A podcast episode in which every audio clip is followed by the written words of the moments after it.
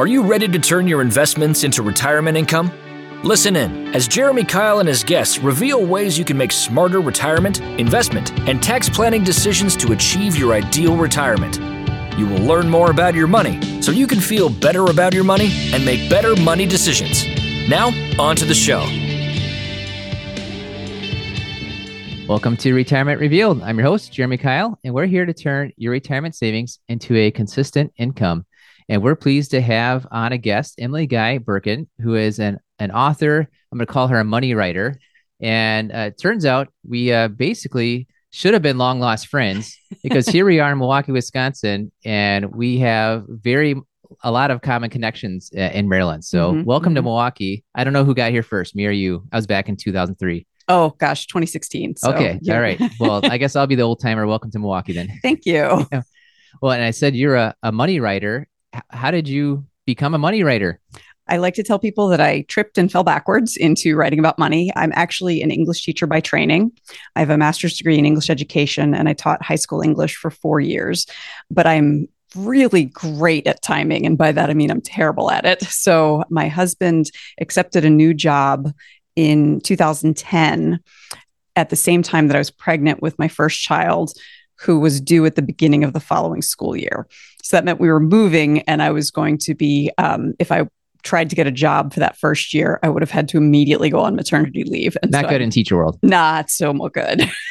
so uh, I knew there wasn't going to be anyone who like you can't legally not hire me for that reason, but no one was going to hire me for that reason, and neither would I. So the original plan was I was going to take one year off and and stay home with the baby, but also because we're great at timing, we put our house in. We were in Columbus, Ohio at the time. Put our house in Columbus on the market weeks after the first time home buyer credit expired. Got it. Yep. so it took us 11 months to sell the house. So and you weren't a money writer yet. I so didn't know money- about that stuff. I did not. Yes. And so, like, I kind of had a vague sense that that was something. I was like, oh, maybe that'll help us. And didn't realize that it was expiring. Nothing. So we went from two people in the household to three, two incomes to one, and one mortgage to two. So just excellent timing on, on our part, all, all around. So uh, I wanted to get a little bit of money coming in while I was staying home. I've always been a writer. I was uh, an English major in college. Um, with an emphasis in creative writing. And so I was like, okay, I could freelance and, you know, just get a little bit of money coming in, help with all of this added financial pressure. And originally I was thinking typical freelancer stuff, writing about travel, food, parenting, education, you know, those things. But one of the very first gigs that I landed was for a website called ptmoney.com. And I was like, oh, I think I could do this. Now, that does sound like it came completely out of left field. Like, you know, English teacher, all of a sudden money. The background information is that my dad was a financial planner. So I grew up in the industry and I've always been a money nerd, although I didn't really think of myself that way at the time. I just thought, you know, kind of did a lot of money navel gazing about my own financial choices. And I realized even as a kid that yeah, of me and my sister and my cousin, I was the only one who didn't get glassy eyed when dad would talk about what he did. So I was like, all right, I can I can teach myself. I understand how to research and this is stuff I'm interested in. And it worked out great. So m- m- uh, PT Money loved my work, passed my name along to his friends. And then PT, who's the person behind ptmoney.com, started the financial blogger conference FinCon in 2011. And he said, you should come to this. And so at first I was like, oh, I don't know. Do I really want to be a money writer? And then I was like, what is wrong with me? People want to pay me to write. Why am I quibbling about what it's about? So I went to the conference and it just kind of kept the ball rolling. And here I am. It'll be 12 years in November since I started this journey. Um, and I am a full fledged financial writer. I'm known in the industry um, and I have five books under my belt at this point, which blows my mind. I don't know how that happened. Yeah, to say that I'm, I'm the word just doesn't do it justice, but you're not just a money writer, not just a freelancer anymore, but you've got a, a few books. And Mhm. our hope today is to talk about two of those books Mhm. specifically. Our audience is people that are getting ready for retirement. Mhm. And so your one book is perfect, the five years before you retire. So we're Mhm. going to spend some time on that. And then you've got your newest book called Stacked, your super serious guide to modern money management. And who doesn't need to get super serious about money? and who doesn't need to work on the modern version of Mhm, money mhm. because there's a lot of times there's myths or just different things that you, you hear Mhm, that mhm. could have been the case years and years ago. I remember my dad telling me several things. As one of them being, uh, you can only refinance your mortgage if the rates drop one percent. And I'm thinking, okay, that's that's might have had some truth at some point Mhm. because of you know differentials and rates. But it's just interesting, I, and I think you should refinance your mortgage if you do a spreadsheet and the math works out, right? but you know, different approaches. Mhm. And so here we're gonna we're gonna talk about those things, but let's talk about the five years before you retire. Retirement planning when you need it most, I think, is your tagline. I, Mhm, it's mhm. exactly it. There's a lot of places. Um, I forget the company. I think it's Prudential might be that talks about the retirement red zone. Mhm. They probably have trademarks. So thank you for Prudential for. We'll, we'll throw a team at the uh, end of that. But they talk about how the five years before you retire, the five years after retirement are the biggest risks to your life. Mhm. Uh, there's a he's called the retirement researcher. Mhm. Wade Pfau is his name. And he did a study on how each year leading up into retirement and each year in retirement, how that's affecting your risk. And the Mhm. day you retire is basically the riskiest financial day of your life. Like your your risk triples Mhm. the day you retire. So definitely planning ahead of that that big day is huge. And so you're you're five years. You must be great at numbers here because you've got five years before you retire. You have five things in there. Maximize your current investments, secure health care for the future, capitalize on pre-retirement opportunities, protect your assets, and strategize for the life you deserve. And let's just let's do that middle one. Capitalize on pre-retirement opportunities. What should people be looking for to do that? So, before you retire is the best time to be thinking about what retirement is going to look like. Uh, you know, so often people are focused on that finish line. And uh, so, if they're thinking about retirement, uh, because a lot of people aren't even like the part of the reason why I wanted to write the five years before you retire is because that's when you start thinking, like, oh, this is really happening. Oh, no, what do I do? So, you know, that pre-retirement is such an important time frame because it's a time for you to road test some ideas of things that you want to do with your time after retirement. So, if you're thinking about more than just money, you're thinking about like how are you going to spend your time, where are you going to live, what you're going to be focusing on in those few years after retirement. So, and that's very, very important and something that tends to be neglected often by typical financial advice because they're so focused on the money which it needs to be focused on but your your life's much more than that. So there's that. Then there is the the financial aspect of it in pre-retirement thinking about like are you using rules of thumb for figuring out how much you're going to need to live on or are you actually crunching the numbers? Because i think rules of thumb are a good way to get into these conversations and get into crunching the numbers but a lot of times people just rely on them as like, oh, okay, I'm going to be fine because I'm going to have 70% of my income replaced post retirement. Well, like, well, is 70% of your income going to be sufficient? Is it going to be way too much? Do you have any idea? You know, like you really need to be thinking about like what's your your typical day, week, month, year going to look like in retirement and how much is that going to cost? What ways are you going to be saving money by no longer working? Um, now, in the post-COVID world, a lot of the uh, the savings um, you don't necessarily see anymore because so many people are working from home. So, you know, it used to be you could say like, oh, you're going to save so much on wear and tear on your car and commuting and gas prices. You're going to save on what your, you know, your work wardrobe. Whereas I, I, that's 50% savings these days because you only have to dress up Right. from the waist exactly it. up and pajama pants on the bottom, you know, suit up top. But there are other ways that retiring will save you money. So, how is that going to be folded into uh, what your financial life is going to look like post retirement?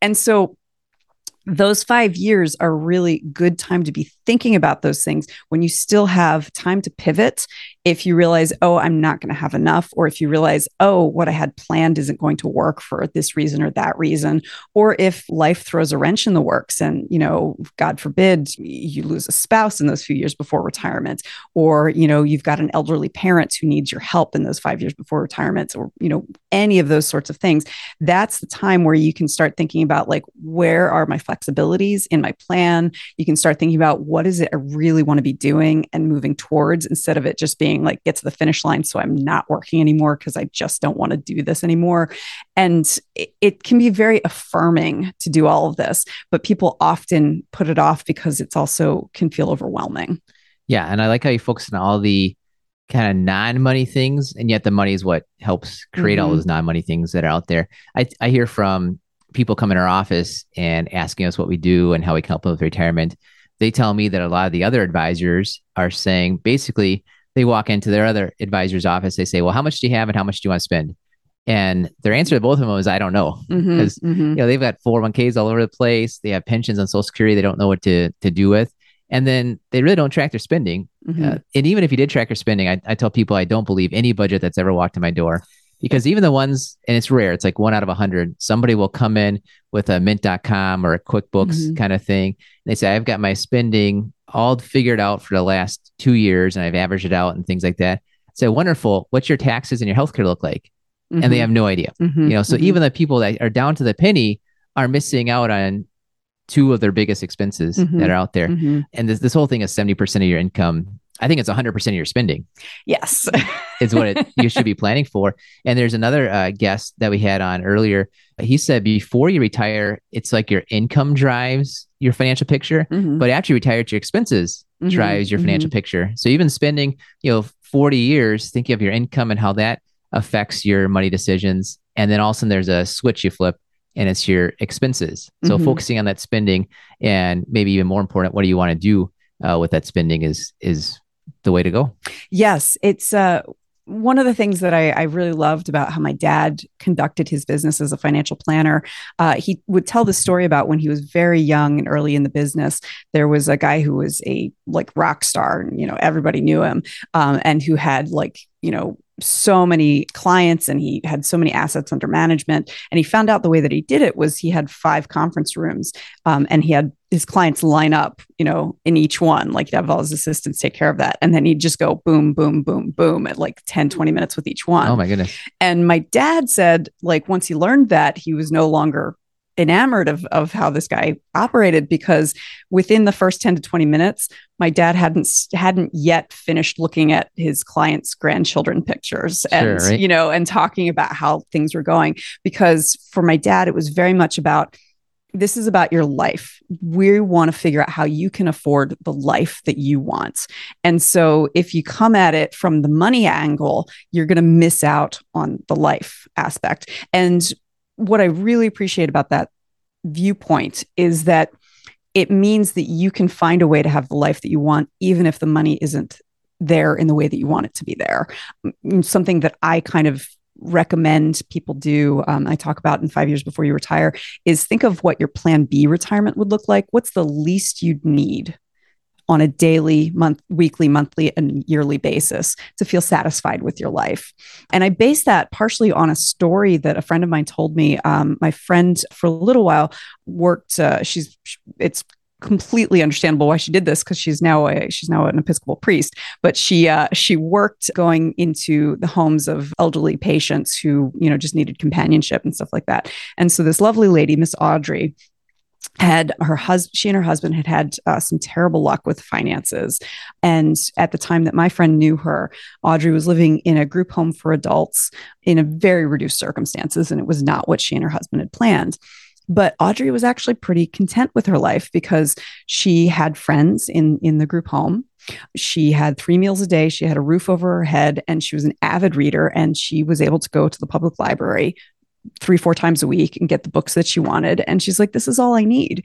And uh, i remember erica telling me this story and i just kind of moved by it by the fact that like if you know what truly you need then you can have a satisfying life even if anyone looking from the outside going like oh that's grim. And i'm not saying that uh, you know i'm glad that that's what happened to audrey. I, I i would wish that she had had better luck financially but she and her husband hadn't done anything wrong. Things just happened. You know life got in the way. I think they they lost quite a bit in the dot com bubble and it, things didn't go the way they'd planned. But she made the most of it and that's where i think it's important to start with your life and what you want rather than start with the money because if you start with the money and something goes wrong with the money, you'll feel like you failed. Whereas if you start with your life and you have to adjust your expectations, you can always feel like you succeeded. It's Jeremy Keil here, and I know you're listening to the Retirement Reveal podcast because you want to learn more about making great retirement decisions. I've created a free video course for you to do just that. Head over to 5stepretirementplan.com and sign up to receive this video training right in your email inbox. We broke down our five step retirement plan into bite sized videos so you can get started on the retirement, investment, and tax planning you need to create a consistent retirement income. Go to 5stepretirementplan.com, use the number or spell it out. You'll get there either way. 5stepretirementplan.com. Thanks for listening. And now for the rest of the show. Yeah, that's right on. I, I love that story. I love how you've drawn it all together. And of course, I mentioned there's five parts of your book. Capitalize on pre-retirement opportunities is one of them. But I think he's talked more about strategize for life you deserve, which is great because it just shows how everything's interconnected mm-hmm, uh, mm-hmm. on there. That really you got this idea of road testing some ideas. I'm thinking of a few people I meet that are getting ready to retire, and well, even my father-in-law, he had 12 weeks of vacation before he retired because he had mm-hmm. been at the same union job for 40 years. Mm-hmm. You know, you can kind of test drive retirement. Mm-hmm. And there's you'd be surprised at how much flexibility there is where mm-hmm. if employer wants to keep you and you've been a good employee, you know, ask them, hey, could I take off a month unpaid even? Mm-hmm. You know, mm-hmm. just mm-hmm. try it out. Mm-hmm. Uh, there's people I talk to and they just moved to Florida kind of because that's what they've always wanted to do. Like, how about renting in Florida for a month or in Arizona for a mm-hmm. month first just to try it out. That's I like the idea of road testing. That's a good way. well, go. and that's really helpful, particularly if you're deciding to relocate, because um, if you're you're going to Florida or Arizona, you've probably only been there at the times when it's most pleasant to be there. Like you go there, you know, over Christmas, um, you know, from Wisconsin to to to Miami. Wow, this is the greatest ever. If you've never been in Miami in August it may not be what you want. You, I mean, there's a reason why there are snowbirds. Um, and similar to other other places where um, if people want to retire abroad or anything like that, it's really helpful to road test it for like a month in the off season when you're going to be dealing with the things that you don't get when you're just visiting. Yeah, awesome. Well, let's get super serious now, and let's give uh, give people some modern money management. And you wrote this with somebody else. How was that to write a book I guess, co-author it mm-hmm. versus mm-hmm. on your own? So um, Joe Saul-Sehy is the podcaster behind Stacking Benjamins. And uh, he and I have known each other for nearly 10 years and have been friends for, for a long time. We just kind of have similar senses of humor. Joe has actually been trying to, or had been trying to write a book for 10 years on his own and really was struggling with it. And he had this, uh, this realization. He's like, oh, I should ask someone who I know knows how to do this and who gets my sense of humor. And so he reached out to me and said, Hey, I've got this book idea. What do you think? And I was delighted. I was very, very excited. I do like to to, to tease and say like, yeah, I was only his third or fourth choice. Sure. but uh, so what he wanted to do was create a lighthearted look at finance, which is kind of how he does things on Stacking Benjamins. He wants Stacking Benjamins to be a little bit like if you remember Click and Clack, uh, the Tappet brothers on NPR, mm-hmm. where like it was about cars, but it wasn't really. Right, right. Um, and you learn about cars without realizing it because you're you're laughing. And so he wants it to be similar with money. So what we wanted to do was create a book about finance for people who don't read books about finance.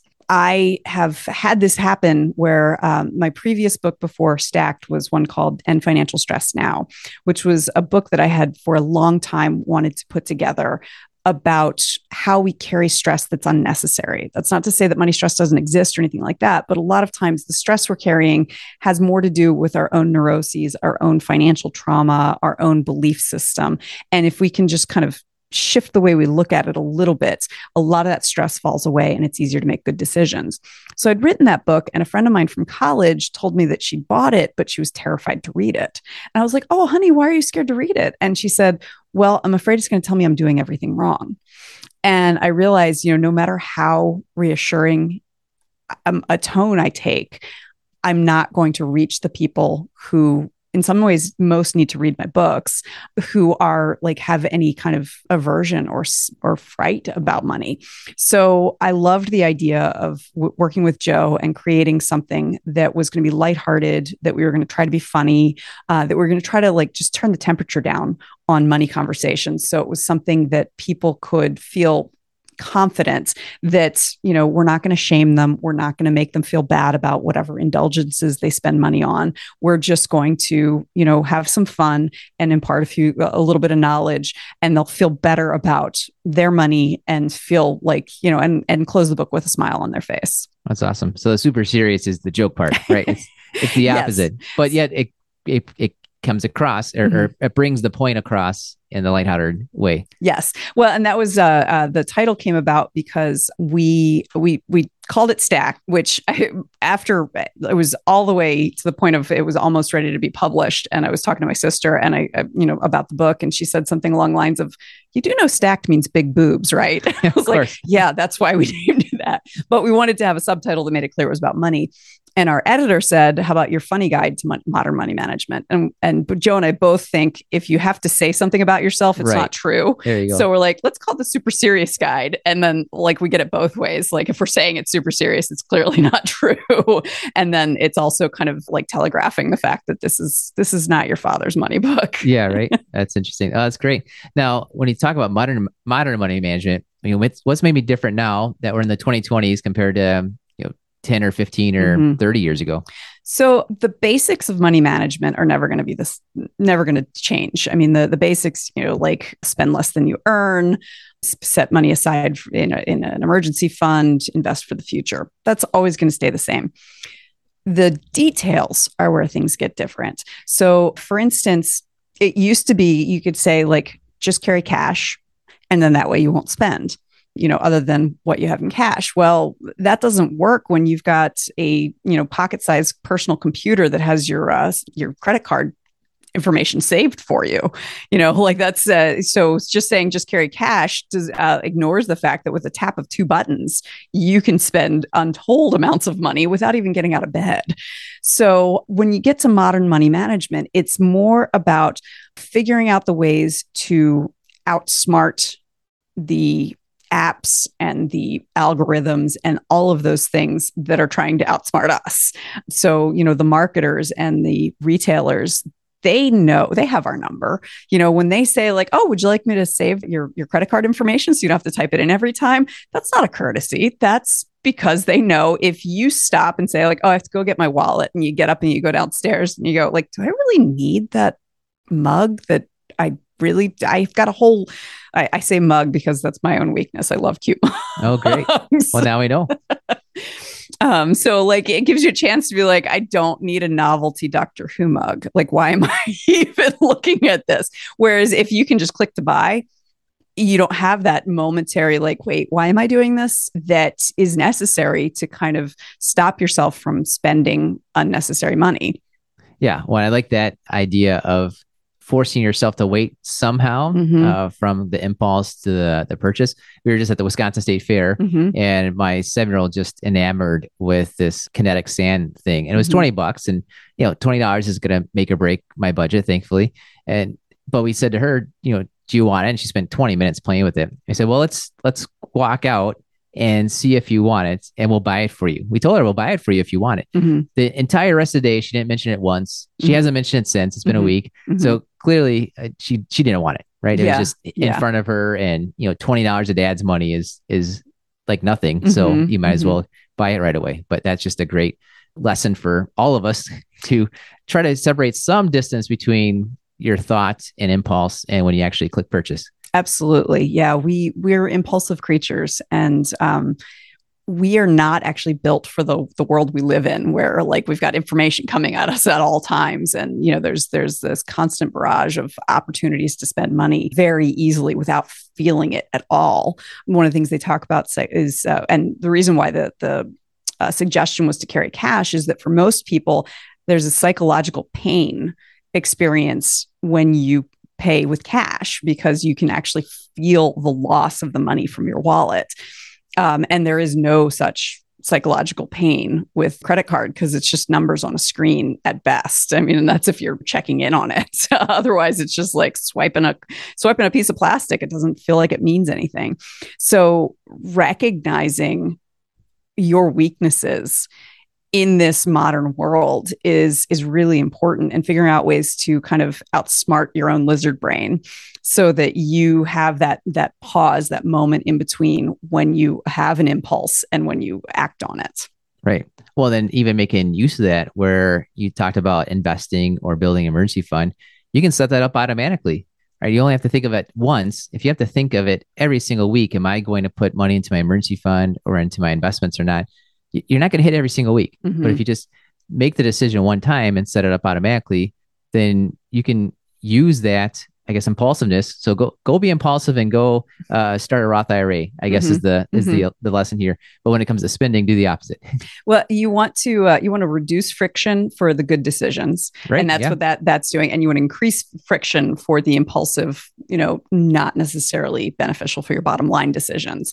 Uh, and uh, and that's that's something so like if you increase the friction and you know you have to get up and get your wallet then you can say like no i really do want that doctor who novelty mug or, yeah. or whatever it is instead of it just being habitual and then i love that you can reduce the friction um, i mean that is one of the benefits of being in the modern world is that um, you have the ability to be a small time investor and you know like okay i can set $10 a week recurring to go into my roth ira which would not have been possible back in the 80s 90s maybe even the 2000s so and that's something that's that's um, really exciting about living in the time that we do. You can make small amounts of money work for you in a way that you, that you couldn't before. Yeah that's great. Well what's up what's one other takeaway you got from writing the book or you want people to hear?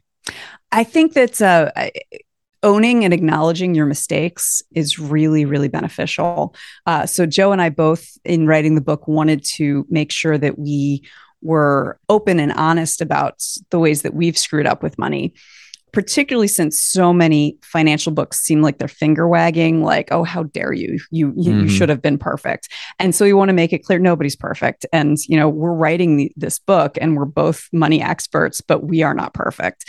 And then finding a way to laugh about it. Uh, so my the the story that i tell is objectively funny. Uh, when i was 22 i think 22 or 23 i got an ill-advised tattoo um, my grandmother passed away and I was I very much was very close with her and um, was just grieving about it. Um, she passed away about two weeks after I had broken up with this complete jabroni, and I had cried over the, the the idiot I'd broken up with. And then my grandmother died, and I was like, oh, I should I, I shouldn't waste my tears on something as ridiculous as that that relationship that didn't matter. I should save it for for like my grandmother. So I I impulsively got a $150 teardrop tattoo, stylized teardrop tattoo on my my shoulder. And within less than 10 minutes of walking out of the, the tattoo parlor, I was like, what did I just do? I'd not only gotten permanent body modification, I'd blown a huge hole in my my early 20 something budget. Like $150 meant I was going to be doing uh, tuna fish and crackers and ramen for for the month because that that was coming out of my grocery budget. And uh, to to make matters worse, about six or eight months later, I learned that a teardrop tattoo in gangland means that you've murdered someone. Oh, so course. my tattoo indicated that I'd offed my own grandma. Well, you know. so, and the thing is, I felt very ashamed about that for a very yeah. long time. But once I got to the point where I could like laugh about it, it is objectively funny yeah. that I went through this whole thing. and added to that, the fact that my grandmother would be horrified sure. to know that I got a tattoo in her honor. She would not have appreciated that at all. Helps me to kind of let go of that that feeling of like, oh, I made a huge mistake. You know, I'm not saying it wasn't a mistake, but you know what? It's just part of learning how to navigate these things part of understanding how my impulsiveness shows up um, you know i tend to be impulsive when it comes to ways of like showing my love and uh, helped me to understand that uh, you know even if you're pretty darn good with money you can make a doozy of a mistake that has lifelong consequences. I mean, it's not lifelong financial consequences, but you know, I still have the tattoo. And and that's okay. You can bounce back from it. And I wanted to make sure that the readers understood that no matter what their mistake is, there's a way to find some humor in it and you can bounce back from it. And you don't have to hold on to any shame about having made that mistake. You got it. Well, thanks for sharing that and being vulnerable. And also, it, you clearly have forgiven yourself for that mistake. Yes, yes. And some people don't forgive themselves mm-hmm. for mistakes, which kind of dooms them to keep repeating it. You know, if you yes. think, oh my goodness, I should have bought the stock or I should not have bought this car that turned into a lemon. You know, if you keep ruminating on that, mm-hmm. you're you're not going to be able to take the next opportunity. And of course, you're using it as a great example in your book, which is uh, making best use of an opportunity. That's for sure. that's awesome.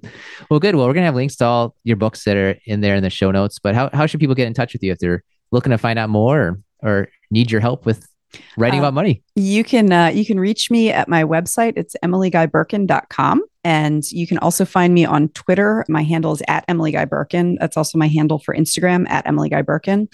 And then uh, Facebook um, is author Emily Guy Birken. So those are all great ways to reach out to me. Yeah, that's awesome. And Emily and Guy are uh, quite normally spelled, I believe. Yes. And Birken is B I R K E N. Yes. right? So right. not like the handbag. That's right. There you go. That's awesome. Which could you could I'm sure you've turned that into some sort of Well, article. If I- you haven't, you need to. I, I I remember I wrote about Veblen goods at one point, so which Birkin bags definitely are. Those are those are things that um they uh, their price is part of their very high price is part of what makes people want them. But I maintain that Birkin bags is spelled wrong. So That's right. well, all my uh, economics friends appreciate you talking about Veblen goods, and I'm a uh, I'm a physics major. You are an English writer, and here we are, both in the finance world. So I appreciate you talking about friction earlier as well too. So this is great. thank you. yeah, Awesome. Well, thank you, Emily, for coming on the show. It's been a blast, and I encourage everyone to go check out your books and uh, send me an email. Actually, just go to Jeremy at keilfp.com, J E R E M Y at K E I L F P.com. First three people that email me, I'll be sending out uh, one of Emily's books to you. Let me know which one you prefer the five years before you retire or stacked your super serious guide to modern money management. So, love to hear from you, and uh, we'll get out some books, uh, some of Emily's books out to you guys. Thank you. Yeah, good. And thank you for listening to the Retirement Reveal podcast. We believe if you know more about your money, you will feel better about your money and you will make better money decisions. Thank you for listening to the Retirement Revealed podcast. Click on the subscribe button below to be notified when new episodes become available. Visit retirement revealed.com to learn more. The information covered and posted represents the views and opinions of the guest and does not necessarily represent the views or opinions of Keil Financial Partners. Keil Financial Partners does not provide legal, accounting, or tax advice. Consult your attorney or tax professional. Representatives have general knowledge of the Social Security tenets. For complete details on your situation, contact the Social Security Administration. Keil Financial Partners is a part of the Thrivent Advisor Network, a registered investment advisor. The content has been made available for informational and educational purposes only. The content is not intended to be a substitute for professional investing advice. Always seek the advice of your financial advisor or other qualified financial service provider with any questions you may have regarding your investment planning.